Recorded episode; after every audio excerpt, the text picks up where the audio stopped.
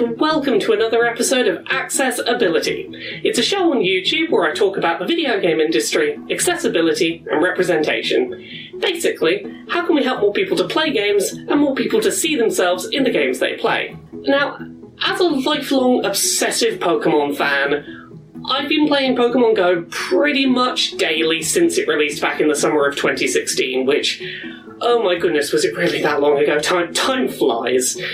At the time, I was just recovering from major surgery, and the game's focus on exploring the physical world was a big motivator in getting me up and active, on days where my pain or exhaustion might have otherwise kept me inside. For me, the fact Pokemon Go required going outside to play was a positive, but that certainly isn't the case for everyone. Basically, since Pokemon Go launched, disabled players have been vocal about the fact that the game, by design, isn't accessible for those who may not be able to regularly leave their homes or walk large distances. Some creatures are locked behind 10 kilometre walks, some require you to get to physical locations at set times of day on short notice, and the game requires you to go outside for long walks if you want enough free items to play the game without spending money. Niantic has largely ignored the disabled community's requests to make the game more accessible over the years, dismissing complaints by saying that the whole point of the game is to go outside. That's what the Go in Pokemon Go stands for. That is, until this year, when non disabled players suddenly had to stay home as well. As soon as the bulk of Pokemon Go's player base was unable to go outside for long walks, Niantic apparently decided that accessibility settings to help people play from home were actually okay after all. So, today,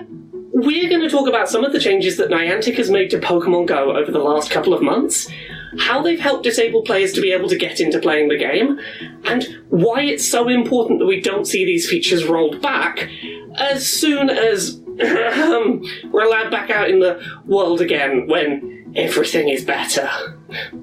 One of the most notable changes to Pokemon Go in recent months is a drastic increase in the ways players can get free in game items from home while out of range of a Pokestop. Every day in the in game store, players now receive a daily box of items which might contain a few balls to catch Pokemon or berries to aid catches or other useful items. It's not a huge amount of items, but it's definitely a step in the right direction. Additionally, the range in which you can interact with gyms and Pokestops has been doubled, which may not help if you're a player in a rural area, but has anecdotally helped a lot of players who were previously infuriatingly close to a stop or a gym from their home to interact without leaving the house. This has allowed a lot of players to collect free items from home where they previously could not. On top of this, Pokestops now drop gifts more frequently, which can be sent to other players once a day to grant a selection of free items. Players can now hold more of these gifts at a time, which means that players who are able to spin Pokestops can now more frequently send items to their friends who can't get to a Pokestop. This makes it easier for those with access to items to help those without. If you're not located near enough to a Pokestop to collect gifts for others yourself, your buddy Pokemon can now also go and collect gifts for you, further helping players to support each other with daily free items to keep them playing. Once you have access to some free items with which to play the game, Niantic has also made it easier to catch a decent number of Pokemon and variety of Pokemon from home by increasing spawn rates outside of populated areas and for players who aren't moving. For players who want to take part in Pokemon Go's quest system, which rewards players once every seven days with a rare Pokemon encounter, which could include formerly raid exclusive legendaries. The game now gives all players one new quest in their quest list every day without having to go to a Pokestop to receive it. These daily free quests don't require players to leave the house to complete them, making engaging with the quest system from home much more accessible. These quests also, upon completion, grant items, giving players another way to gain items from home. For those disabled players who can leave the house but find that they get exhausted or experience pain if travelling for too long, you'll be pleased to know that the distances you need to walk to hatch eggs have been halved. There's still no way to hatch eggs entirely from home, which is a shame, but walking amounts have been reduced, which is something. It's a step in the right direction. Players who want to take part in Pokemon Go's Team Rocket events, where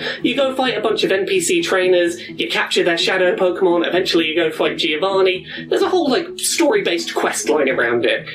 Previously, players used to have to go to physical Pokestops, and you would never know which ones they were. You might have to go for quite a trek to find one that happened to be hosted by Team Rocket, so that you could go get your six mysterious parts and eventually fight the gym leader. You can do that from home now, and honestly, that's the thing that's got me playing from home most effectively. Is now Team Rocket will come to you once a day. There'll be a little hot air balloon floating above you. You see a shadow. You can just fight the trainer that's in a hot air balloon. This has made it so that Team Rocket quests, which usually you had to go and find six Pokestops that could be fucking anywhere, you can now once a week complete this chain of seven battles.